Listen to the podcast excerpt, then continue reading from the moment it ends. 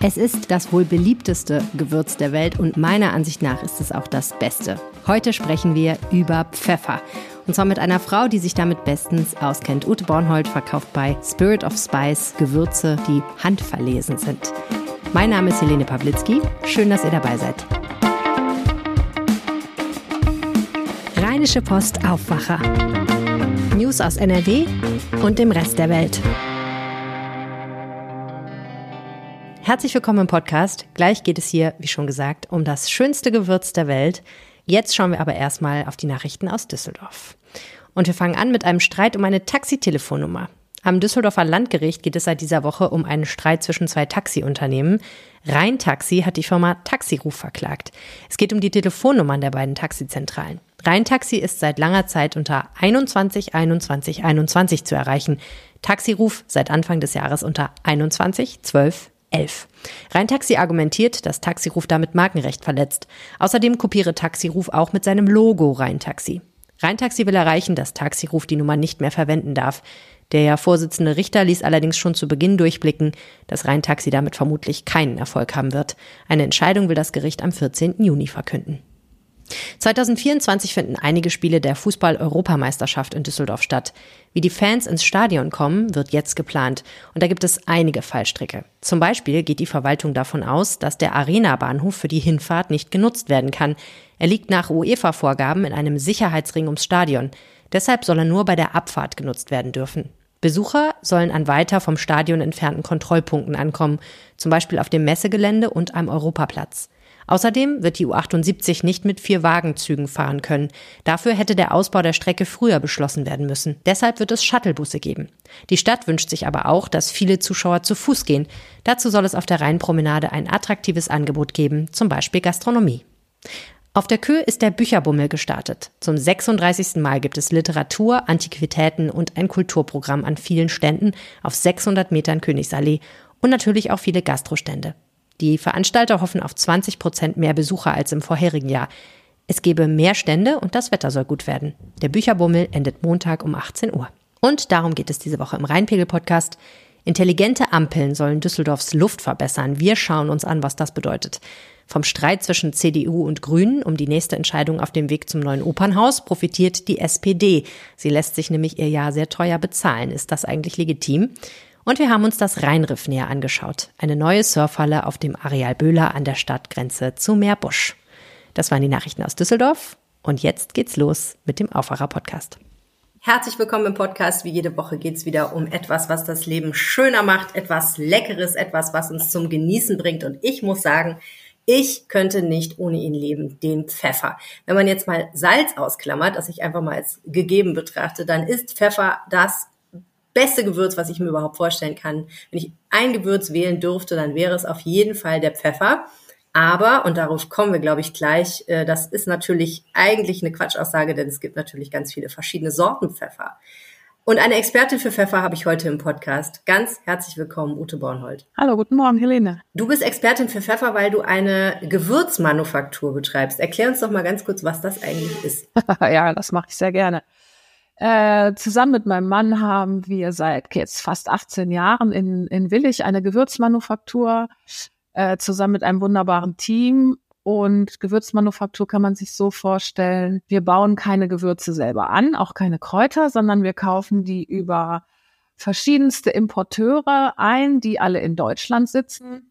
Wir erlauben uns den Luxus, ungefähr zwölf Lieferanten zu haben. Jeder hat so seine Stärke, einer oder zwei davon zum Beispiel Pfeffer. Und ähm, wir kaufen nur über deutsche Importeure ein, weil es uns wichtig ist, dass die Rohware auch in Deutschland durchs Labor geht, weil wir hier in der Manufaktur können natürlich nur gucken, sieht die Ware schön aus, schmeckt sie gut, aber ob äh, irgendwelche Schimmelpilze, Pestizide oder Herbizide an den Pflanzen sind, das sieht und schmeckt und riecht man nicht, das kann man nur im Labor prüfen lassen. Und da ich in meinem ersten Leben mal pharmazeutisch-technische Assistentin war, bin ich da auch sehr konservativ unterwegs und hätte das gern so mit Amtssiegel schwarz auf weiß aus Deutschland.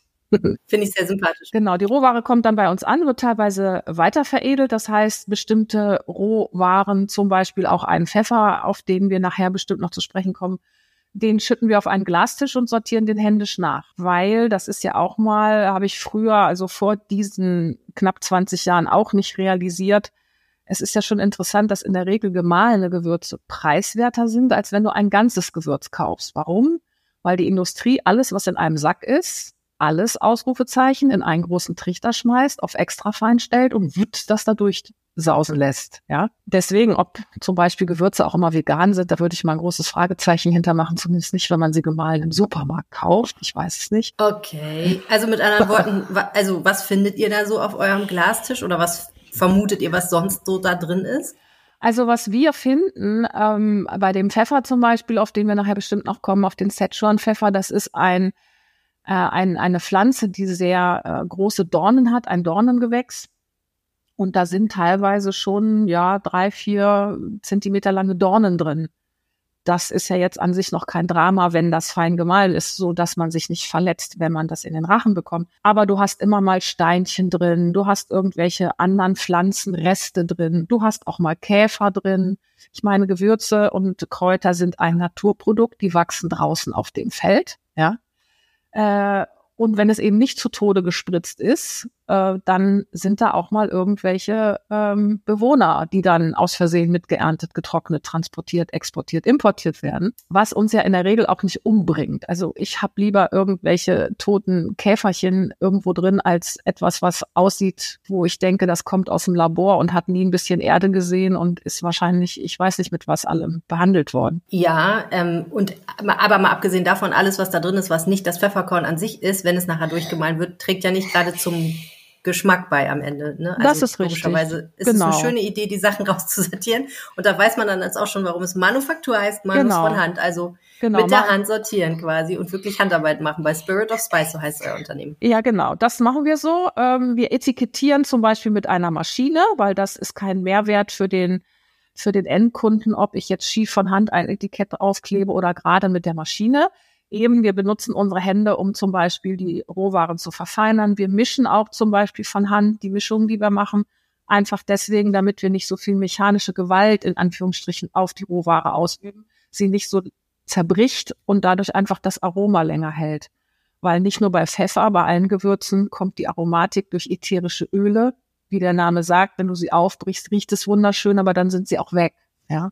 Was auch erklärt, warum gemahlener Pfeffer nicht sehr lange eine gute Idee ist. Eigentlich gar keine Idee. Vielleicht kann man ihn irgendwie mit Wasser anrühren und Löcher in der Wand zuspachteln oder so, aber ich, ich weiß nicht. So, also was ich gar nicht verstehe, ist zum Beispiel gemahlener weißer Pfeffer, ähm, finde ich nur scharf und in der Regel muffig. Nein, eine Pfeffermühle würde ich sagen, ist mit, wenn, wenn jemand irgendwie sich einen neuen Haushalt gründet und anfängt, seine Küche einzurichten, erstes kauft dir eine Pfeffermühle. Ja, das macht, das ist einfach. Das war eins der besten Geschenke, die ich mal ja. zum Geburtstag bekommen habe in meiner Studentenzeit. Eine genau. riesengroße schwarze Pfeffermühle, die habe ich genau. immer noch. Ich liebe die mit dem Keramikmalwerk. Ich finde die super. Genau. Und würde die auch immer mitnehmen. Ich habe ja. die auch schon mit in Urlaub genommen, obwohl die eigentlich viel zu groß ist, weil ich es aber super finde, einfach sowas dabei zu haben. Also im Ferienhaus, jetzt nicht ins Hotel. So irre ja, bin ich nicht. Wobei ich neulich, ich habe neulich gesehen, es gibt so kleine Etuis, wo man so drei, vier Pfeffersorten in seinem eigenen kleinen Minimühlen mitnehmen kann, habe ich neulich gesehen für Feinschmecker. Das fand ich dann schon ein bisschen crazy. Ja, es gibt auch mittlerweile ganz kleine, sogar aus Holz,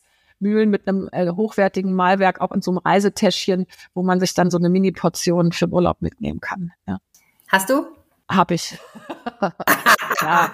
Okay, das, das unterscheidet jetzt den Pfeffernerd vom normalen Pfefferkonsumenten. Sowas habe ich tatsächlich nicht. Okay, aber jetzt reden wir doch mal über Pfeffer. Wie wichtig ist Pfeffer in eurem Sortiment? Äh, Pfeffer ist super wichtig, weil Pfeffer auch global gesehen äh, das meistverwendetste Gewürz auf diesem Planeten ist. Alle Kulturen, alle Küchen dieser Welt verwenden Pfeffer. Das ist so. Verrückt, ne? So eine Kulturkonstante. Absolut, ja. Wahnsinn. Und ähm, vor allen Dingen, wenn man auch überlegt, dass also echter Pfeffer, man unterscheidet ja äh, botanisch gesehen ähm, echten Pfeffer von unechten Pfeffer. Das ist jetzt erstmal für den Normalkunden überhaupt nicht wichtig. Aber der echte Pfeffer, der im lateinischen Namen immer mit Pieper vorne anfängt, das ist das Wort für, für Pfeffer. Diese Pflanzengattung, äh, Familie kommt ursprünglich aus Indien. Und von Indien aus hat sich der Pfeffer über den ganzen Globus verbreitet. Äh, er hatte natürlich auch mit der Kolonialzeit zu tun, ähm, dass das so passiert ist. Ähm, aber alle Kulturen, alle Küchen verwenden Pfeffer.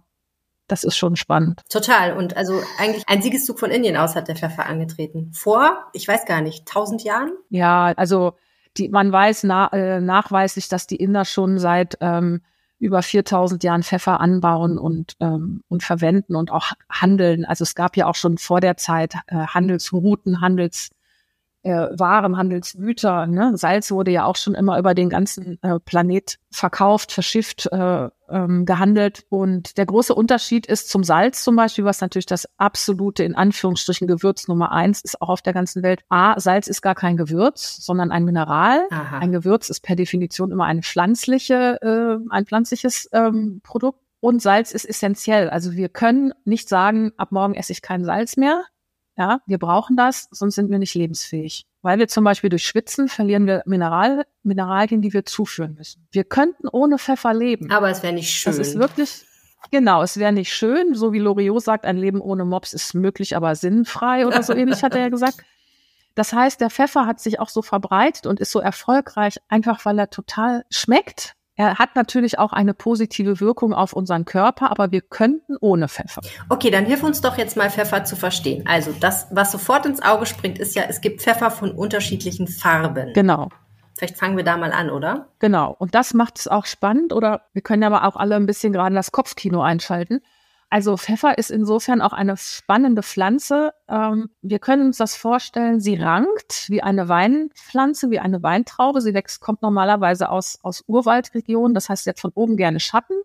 Und diese Rankpflanze, diese Pfefferpflanze hat sich ursprünglich nur an Bäumen hochgerankt. Und der Pfeffer hängt an dieser Pflanze wie eine Mini-Weintraube, kann man sich vorstellen. Das Spannende ist, dass diese Pflanze, die diesen, diese Körner produziert, äh, ganz verschiedene Gewürze im Endeffekt ergibt, je nachdem, wann du diese Körnchen erntest. Ähm, wir kennen alle den grünen Pfeffer. Früher gab es den immer nur in so einer ganz fiesen Essiglake, als ich Kind war. Heute gibt es den auch gefriergetrocknet. Der ist grün, weil der einfach unreif geerntet ist. Dann gibt es schwarzen Pfeffer, den kennen wir alle. Der ist quasi Pfeffer, der hängt länger als der grüne, der wird reif geerntet und dann getrocknet. Genau, deswegen hat schwarzer Pfeffer immer eine, eine schruckelige Oberfläche. Durch diese Trocknung, Luft, äh, Wasser geht raus, zieht sich zusammen. Klar.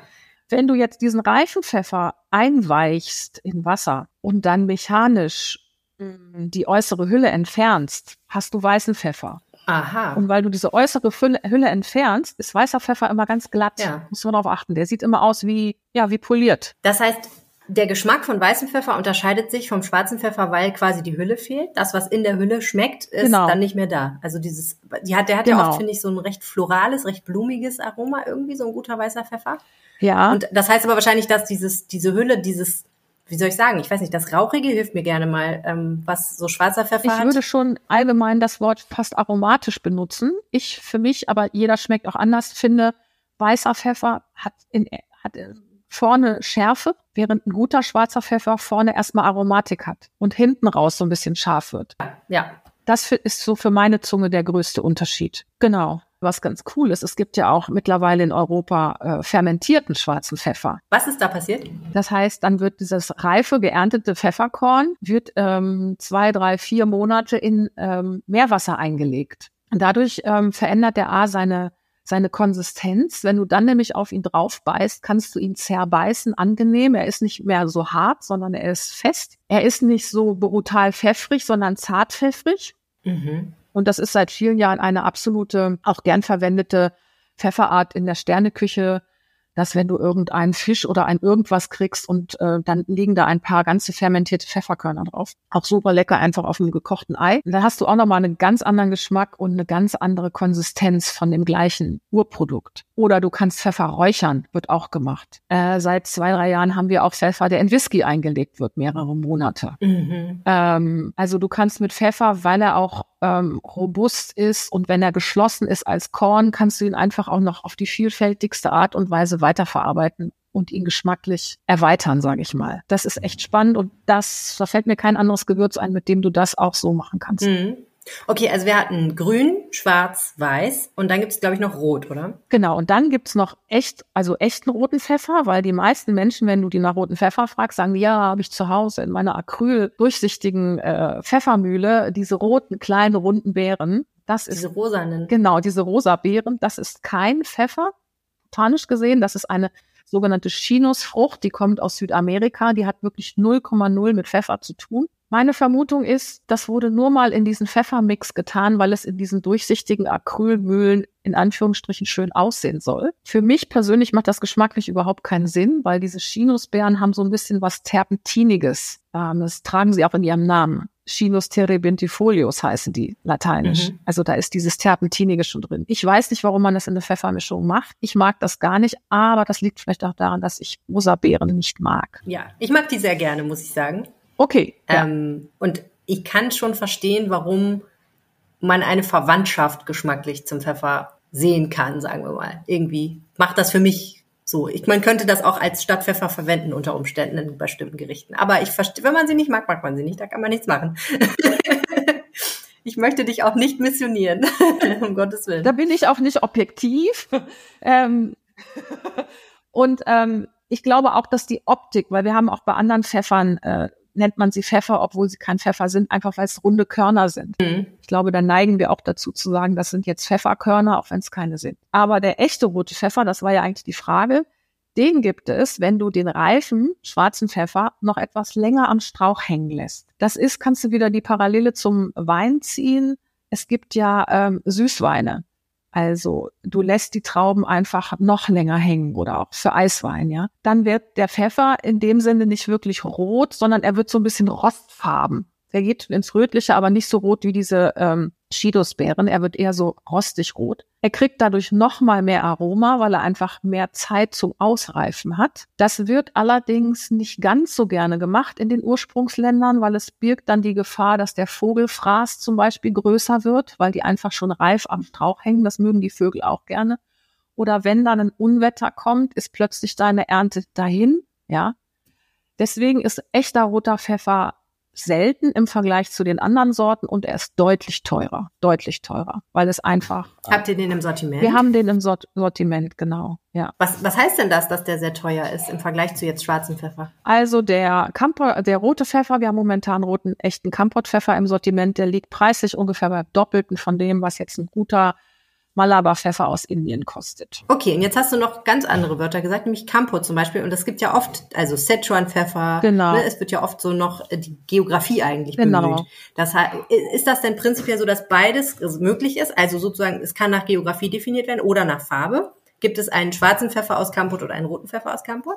Wahrscheinlich schon. Ja, gibt es. Haben wir auch beide im Sortiment zum Beispiel, weil ähm, sagen wir mal so, im Ursprung, habe ich ja schon gesagt, kommt die Pfefferpflanze aus Indien. Jetzt hat man irgendwann auch angefangen, Pfefferpflanzen zu exportieren und in Länder anzubauen, die ähnliche klimatische Bedingungen bieten. Die Klimaverschiebung ist zum Beispiel zum Glück noch nicht so weit, dass wir in Europa Pfeffer anbauen können, sondern das passiert im Prinzip um den breiten Gürtel des Äquators. Ja? Und dann passiert Folgendes auch wieder ähnlich wie beim Wein, wenn du so eine Pfefferpflanze nimmst, zum Beispiel in die Kampot-Region bringst, den da anbaust und so weiter, wird das Terroir, die, die, die, Erde, die, die, das ganze Klima geht dann auch in die Früchte, in die Pfefferkörner. Und deswegen schmeckt dann ein Pfeffer aus Kampot anders als ein Pfeffer aus Malabar.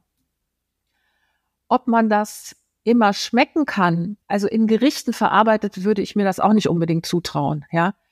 Ähm, man hat aber vielleicht eine bestimmte Vorliebe, man war da mal im Urlaub oder man möchte Menschen in einer bestimmten Region unterstützen, die diesen Pfeffer anbauen. Ähm, es gibt schon ein sehr breites Geschmacksspektrum und jeder hat so, findet so seinen Lieblingspfeffer. Aber das rauszuschmecken blind, das ist schon, das ist schon Meisterklasse, würde ich sagen. Ne? Und da ist natürlich auch immer, ähm, hat auch Modernität was mit zu tun oder irgendein super hipper Koch macht irgendwas Lustiges im Fernsehen, dann wollen plötzlich alle, ähm, weiß ich nicht, tasmanischen Pfeffer haben. Ja. Aber gibt es da Abstufungen? Also aus deiner Sicht persönlich auch subjektiv sozusagen, gibt es Gebiete, aus denen besonders guter Pfeffer kommt? Finde ich ja. Und es gibt auch Gebiete, aus denen kein guter Pfeffer kommt. Äh, es gibt zum Beispiel, also alleine aufgrund der Tatsache, dass Pfeffer ja das meistgehandelste Gewürz auf diesem Planeten ist. Ähm, es ist immer mit Angebot und Nachfrage und es gibt einfach Menschen, die warum auch immer in Europa Pfeffer kaufen möchten, der irgendwie 79 Cent kostet, ja, inklusive Verpackung, Etikett und Mehrwertsteuer. Dass so ein Pfeffer ganz anders angebaut wird, ganz anders produziert wird, als ein handgepflückter Pfeffer, den wir zum Beispiel verkaufen, ist klar. Es gibt Länder, die haben sich auf diese Massen, auf diesen Massenanbau spezialisiert. Da wächst der Pfeffer auch nicht mehr unter irgendwelchen Bäumen, sondern der darf sich an äh, Betonpfeilern hochranken. Und da wird mit dem Vollernter durchgegangen. Ja, kann man sich auch wieder vorstellen wie bei einem billigen Wein. Wenn dann jemand sagt, ja, ungefähr alles reif, Vollernter durch, zack, wird alles abgeerntet. Bei einem handgeernteten Pfeffer ist es so, der wächst noch auf Plantagen im Urwald. Wir haben sogar einige Mega-Exoten, die wild wachsen, die wirklich gesucht werden im Urwald. Und dann ähm, kannst du dir vorstellen, der Nachteil von dieser Beere, von dieser Pfefferbeere, die eben aussieht wie eine kleine Weintraube, ist, dass die Beeren an dieser Traube nicht alle gleichzeitig reifen. Das heißt, da gibt es in der Regel sind es Männer, weil das einfach eine hammerharte körperliche Arbeit ist. Die klettern diese Bäume hoch und die pflücken von diesen Trauben nur die Beeren ab, die jetzt reif sind. Das heißt, es kann sein, dass vier, fünf, sechs Mal so eine kleine Traube bepflückt wird. Wahnsinn. Ja. Dass dieser Pfeffer nicht 79 Cent kosten kann, ist klar, muss er aber auch nicht. Und ich finde, es ist eine, ich sage mal, die meisten von uns können sich auch alle leisten, Menschen zu unterstützen, die auf diese Art und Weise eine tolle, nachhaltige, ökologische Landwirtschaft machen und auch dadurch ihre Familien ernähren können. Mal ganz abgesehen davon, dass es ja eigentlich viel effektiver ist, glaube ich, einen vernünftigen Pfeffer zu kaufen, von dem man viel weniger braucht, damit man was davon hat. Genau. Ne? Also Win-Win. Genau. genau. Mega Win-Win, weil wenn du dir so einen gemahlenen Pfeffer kaufst und wenn ich ab und zu mal irgendwo bin und ich sehe so einen Pfeffer, dann kann ich nicht widerstehen, dann kaufe ich den, weil ich denke mal, was tun die denn da rein, um Gottes Willen, für 79 Cent? Und wenn du den dann mal probierst, und dann nimmst du einen anständigen Pfeffer aus der Mühle und malst dir was daneben und probierst den mal, dann schmeißt du den anderen einfach weg, ja. Weil da machst du eine kleine Umdrehung und das ist gut und bei dem anderen musst du Unmengen, ich weiß nicht was, auf deinen Teller streuen. Ja, ich habe neulich mal jemanden, der auch mit Gewürzen viel macht, gehört, der hat gesagt, also sowas nehme ich nur, um es draußen an den Baum zu tun, damit die Rehe nicht mein, meine Rosen anfressen. Zum Beispiel, ähm, ja. Ist natürlich auch schon wieder hart. Aber gut, ähm, man, man merkt auf jeden Fall, dass Pfeffer bei euch eine riesige Rolle spielt, denn wenn man in eurem Webshop nach Pfeffer sucht, dann kommen 212 Ergebnisse, wahrscheinlich nicht alles nur Pfeffer, sondern auch teilweise Mischungen, in denen vielleicht Pfeffer drin ist. Aber ebenfalls Pfeffer spielt eine große Rolle. Jetzt hast du gesagt, es gibt Gegenden, in denen wird Pfeffer oder Arten, wie Pfeffer hergestellt wird, denn nicht toll sind. Wo, wo kommt ein besonders guter Pfeffer her aus deiner Sicht? Also aus meiner Sicht, wer einfach auch schon jahrtausende lange Kompetenz hat, ist Indien, Malabar-Küste. Ähm, verwenden wir in all unseren Mischungen, wenn nicht was anderes auf der Verpackung steht, wie Szechuan-Pfeffer und so weiter, kaufen wir eigentlich zu 99 Prozent Malabar-Pfeffer ein. Die machen das einfach super. Und wir haben da einen Lieferanten, der schon in der dritten Generation auch mit den Menschen vor Ort, die das anbauen, zusammenarbeiten. Das finde ich auch ganz witzig äh, in unserer modernen Zeit, dass im Gewürzhandel gibt es wirklich noch äh, Menschen, die mit Naturrohwaren, mit Gewürzen handeln, wie auch schon ihre Großeltern oder Großväter in der Regel. Ja, und da ist ein, ein ganz über Jahrzehnte gewachsenes Vertrauensverhältnis da. Äh, dadurch können kleine Kooperativen unterstützt werden, ähm, weil kleine, kleine Landwirte, kleine Kooperativen in bestimmten Ländern, zum Beispiel auch in Indien, die können gar nicht für den Massenmarkt produzieren, wenn irgendein Massenproduzent anfragt. Das haben die gar nicht. Und diese kleineren Importeure kaufen eben genau von kleineren Betrieben dann das auf, was die produzieren können oder sagen sogar, ich kaufe dir alles ab, was du produzierst. Hauptsache, du machst eine gute Qualität. Und wenn du das ja seit Jahrzehnten machst, haben beide Seiten, wollen dann auch die nächsten Jahrzehnte noch gut zusammenarbeiten. Da geht es nicht um Geld, da geht es um Qualität.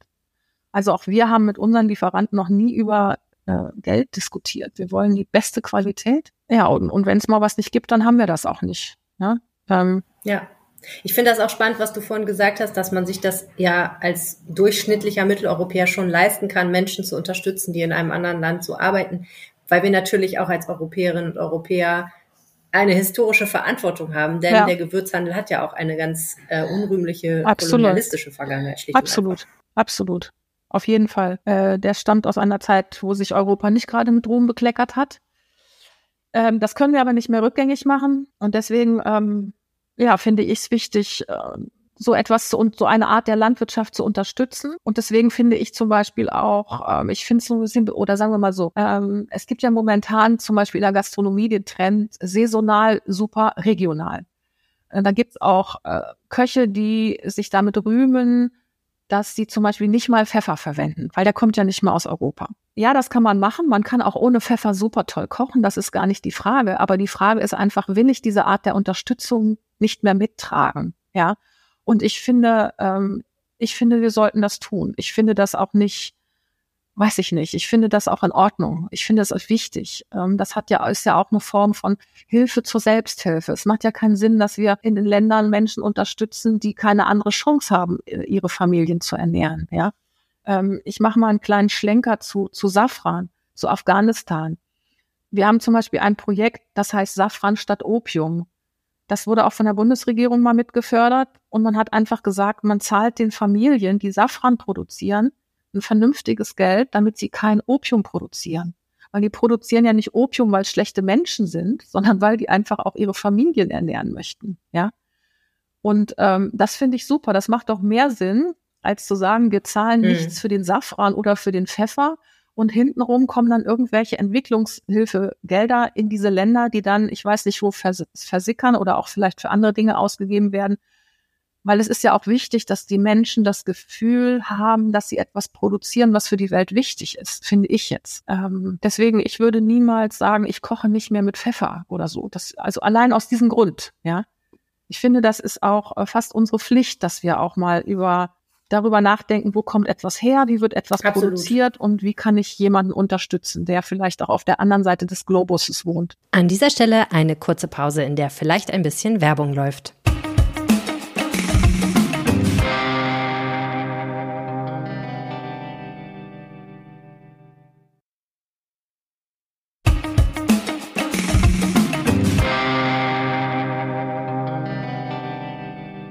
Und wir sind zurück. Du hast gerade Szechuan-Pfeffer erwähnt. Der ist genau. mir immer ein Rätsel, weil ich finde, der hat nochmal eine ganz andere Qualität. Ist das eine andere Pflanze oder ist das auch ein ganz genau. biologisch, ein ganz normaler Pfeffer? Nee, das ist auch kein Pfeffer. Der hat gar nichts damit zu tun. Die sind nicht mal verwandt oder verschwägert. Der kommt ursprünglich historisch gesehen her eben aus Szechuan, aus China. Ähm, sieht aber auch wieder pfefferähnlich aus. Ne? Er ist zwar so aufgeplatzt, aber auch so rund und dann sagen wir halt auch Szechuan-Pfeffer. Das finde ich auch ein absoluter Hammer. Jedes Mal, also wenn, wenn ich so einen 10-Kilo-Sack aufmache, falle ich fast in Ohnmacht, was dir da an, an, an Aromatik entgegenströmt. Und ich bin jedes Mal beeindruckt, was die Natur produziert. Also ist ja Hammer.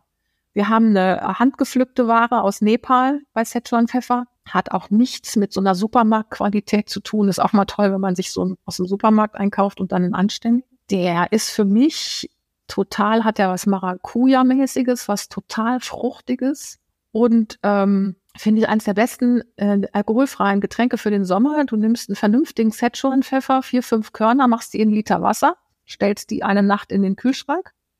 Am nächsten Tag nimmst du diese Körnchen da raus, dann hast du ein Getränk, das ist ohne Fett, ohne alles, ohne Zucker, ohne Kohlenhydrate, ohne ich weiß es nicht. Und es schmeckt ganz nach Frucht, nach Maracuja. Es ist ganz erfrischend, es ist fantastisch. Okay, du hast mich sold. ähm, mega spannend und da sind wir eigentlich auch schon mittendrin bei der nächsten Frage, nämlich wie gehe ich eigentlich richtig mit Pfeffer um? Also mhm. wir haben schon festgestellt, gemahlene Pfeffer kaufen ist keine gute Idee, weil die ätherischen Öle sofort verfliegen. Genau. Das heißt, ich kaufe den Pfeffer offensichtlich ganz. Genau. Und lagere ihn wahrscheinlich so schonend wie möglich, oder? Genau, du, äh, du lagerst ihn ähm, am besten in einer Schublade in deiner Küche, griffbereit, aber zum Beispiel nicht in so einem Regal, was direkt über dem Herd ist. Ja, das äh, sieht. Ja, schuldig. äh, zumindest musst du die Sachen dann gut verschlossen haben und auch bei deiner Pfeffermühle, das, ja, es gibt Momente, da mache ich das auch, obwohl ich weiß, dass es ganz doof ist.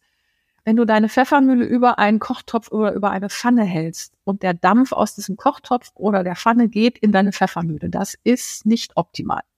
Natürlich verklebt dann auch die hm. beste Mühle, ja sondern eigentlich sollte man, ich sag mal, was auf ein kleines Tellerchen oder auf den Deckel vom Kochtopf malen und dann zack da rein, damit wenig Feuchtigkeit äh, in, dein, in dein Pfeffer kommt. Und wenn du ihn also trocken und nicht zu heiß, also auch nicht ins Südfenster stellen, normale Raumtemperatur ist okay, aber jetzt nicht in die knalle Sonne und dunkel, dann ist äh, Pfeffer ab dem Zeitpunkt der Ernte, kannst du den, Mindesthaltbarkeitsdatum ist ja auch nochmal wieder ein lustiges, spannendes Thema für sich, aber kannst du den locker zehn Jahre lang verwenden. Hm, krass eigentlich, ne? Und Pfeffer ist ja auch oder Gewürze im Allgemeinen sind ja auch nicht wie Joghurt oder Fisch irgendwann in dem Sinne schlecht und du wirst krank, wenn du sie isst, sondern sie verlieren einfach nach und nach an Aroma.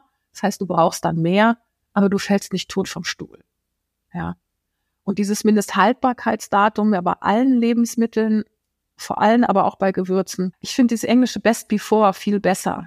Ja, es heißt ja nicht mindesthaltbar bis tödlich ab. Ja, das ist ja nicht so benutz deine Sinne, mach was auf, riech was, schmeck was. Wir haben zum Beispiel oft äh, Joghurts, die esse ich noch drei, vier Wochen, nachdem sie abgelaufen sind. Ja, wenn sie zu sind und sie waren im Kühlschrank, wo ist das Problem? Probier es einfach. Ne? Ja, ich meine, wie du sagtest, bei Pfeffer spielt das ja Nein. wirklich nicht die Rolle, weil man genau. eben nicht krank werden kann. Es schmeckt nur vielleicht einfach nach genau. nicht mehr viel. Ähm, was ist denn aus deiner Sicht der beste, die beste Art, um Pfeffer zu zerkleinern? Also gibt es gute und schlechte Mühlen? Ist der Mörser das Nonplusultra? Ähm, ich würde sagen, das ist hauptsächlich eine Philosophiefrage. Ich finde Mörser, Gewürze mörsern auch toll. Das ist einfach ein, ein Ritual, ein Prozess. Aber mir ist es mittlerweile zum Beispiel einfach zu anstrengend. Mir tut mein Arm dann weh. Ja, ich wollte gerade sagen, sorry, aber mir genau. ist das zu anstrengend, weil dann lasse ich dann mörsern. genau, dann lasse ich dann mörsern. Dann, immer wenn ich in Rezept sehe, es genau, es, es muss gemörsert werden, denke ich mir entweder, ah, das ist nur was, wenn ich Besuch habe und genau. die können ein bisschen mörsern, damit sie sich nicht langweilen, während ich ihnen lange, langwierige Geschichten erzähle, oder äh, ich sag nee, also dann ja. muss ich was anderes kochen. Genau, also es gibt natürlich Mörser, die es dir leicht machen, welche aus ähm, Gusseisen, wo oben der Stößel schon so schwer ist, dass dadurch, dass du ihn einfach fallen lässt, der schon einen Druck ausübt. Ne? Aber es ist anstrengend. Mir ist es zu anstrengend. Also wenn mein Mann nicht in der Küche ist, wird hier gar nichts gemörsert. Äh, dann nehme ich eine Mühle und ich würde, wir haben ja zum Beispiel so äh, relativ preiswerte Mühlen im Sortiment, weil wir ja den Inhalt verkaufen und nicht die Mühle. Da ist ein Keramik oder ein hochwertiges aus europäisch recycelten Kunststoffflaschen äh, Kunststoffmalwerk drin. Die halten natürlich nicht für die Ewigkeit, logisch, die kannst du zwei, dreimal nachfüllen, dann sind die irgendwann durch, die Kunststoffmühlen. Kauf dir einfach eine gute Pfeffermühle, die kannst du dein Leben lang benutzen. Äh, und zum Beispiel Muskat, ähm, nimm eine Reibe, wie, wie Oma das schon gemacht hat, und zieh den Muskat über die Reibe. Ja, es gibt auch Muskatmühlen, es gibt auch gute Muskatmühlen. Ein Vorteil ist, wenn du eine Reibe hast, so eine Edelstahlreibe und die immer hinterher direkt schön abwäscht, da kannst du 20 Gewürze drauf abziehen, ne? so auf deine Fingerspitzen aufpassen. Bei einer Mühle müsstest du, könntest du, solltest du für jedes theoretisch eine eigene haben. Wenn du eine Mühle für verschiedene Gewürze benutzen möchtest, kannst du die zwischendurch reinigen, indem du sie nicht mit Wasser putzt, sondern rohen ungekochten Reis da rein tust und malst, weil der Reis hat die Fähigkeit, eben diese ätherischen Öle und Fette, die von den Gewürzen in diesem Feinen der äh, Mühle hängen, ich sag mal, aufzusaugen, in Anführungsstrichen. Damit könntest du deine Mühle ein bisschen reinigen. Ne? Cool, das wusste ich nicht. Spannend. Ja, das kann man machen. Aber wenn man gerne kocht, dann hat man auch, denke ich mir, nicht nur eine tolle Bratpfanne, sondern vielleicht zwei und dann hat man auch drei, vier, fünf Mühlen, würde ich mal sagen.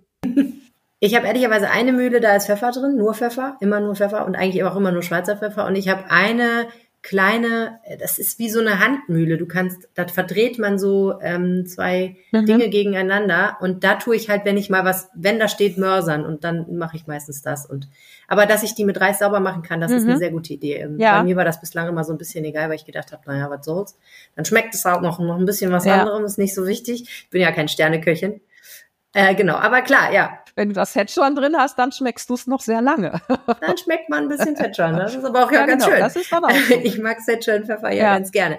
Ähm, was ich mal gelesen habe, ist, dass man beispielsweise, wenn man eine Suppe kocht, ähm, nicht sofort am Anfang den Pfeffer da rein tun soll, sondern erst später. Aber was ich schon prinzipiell finde, ist, dass Pfeffer ja doch sich nochmal, also sagen wir andersrum, wenn man Pfeffer längere Zeit erhitzt oder in einem, äh, also über Zeit Hitze aussetzt, dann verändert sich ja schon nochmal das Aroma, aber ich finde eigentlich nicht immer zum Negativen. Wie mhm. siehst du das? Sollte man Pfeffer ganz zum Schluss hinzufügen, um das meiste davon zu haben, oder darf der auch mal ein bisschen mit ähm, schmoren, zum Beispiel in einem Gulasch oder so. Ja, also ich finde auch, dass er sich verändert, aber nicht zum Negativen. Bei einem Gulasch mache ich auch zu Anfang schon immer was mit dazu. Dann zum Schluss nochmal. Und dann mal. zum Schluss nochmal.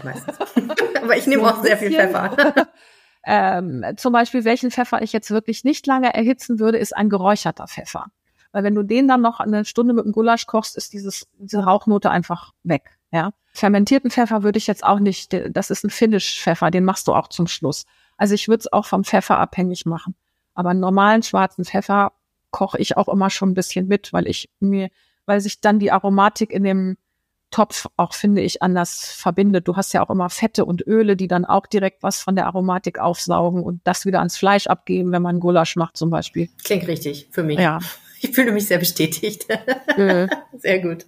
Aber frag fünf Köche, hast du acht Meinungen. Also äh, ich glaube, das ist ja. auch Philosophie. Ja, das stimmt. Ach, und jeder macht das ja anders. Also ähm, ich kenne auch tatsächlich jemanden, der mag Pfeffer nicht, was ich mhm. überhaupt nicht verstehen kann. Aber der mag einfach keinen Pfeffer, der isst tatsächlich viel, viel lieber Chili. Okay. Ähm, findet das viel spannender. Also Cayennepfeffer würde der dann eben. Das genau. Ja, ich, auch kein Pfeffer genau, ist, sagen wir auch Cayennepfeffer, aber ist eine Chilischote, hat auch nichts mit Pfeffer mhm. zu tun.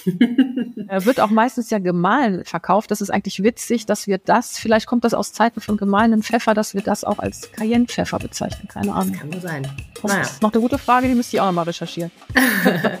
ich glaube, jetzt haben wir aber eine halbe Stunde wunderbares Pfefferwissen hier vereinigt. Ich weiß auf jeden Fall mehr. Vielen, vielen Dank, Ute Bornhold. Wer sich mal umschauen möchte nach hochwertigen Pfeffern, der findet sie unter anderem im Webshop von Spirit of Spice, auch in gut sortierten Feinkosthandlungen habe ich eure Produkte schon gesehen. Also einfach mal schauen und sich ein bisschen in die Welt des Pfeffers begeben. Vielen Dank. Ja, danke, Lena. Das war der Aufwacher für diese Woche. Vielen, vielen Dank fürs Zuhören. Feedback an aufwacher.rp-online.de oder per WhatsApp an 0160 80 80 844. Mein Name ist Helene Pawlitzki. Habt eine wunderbare Woche. Tschüss. Mehr Nachrichten aus NRW gibt's jederzeit auf RP Online. rp-online.de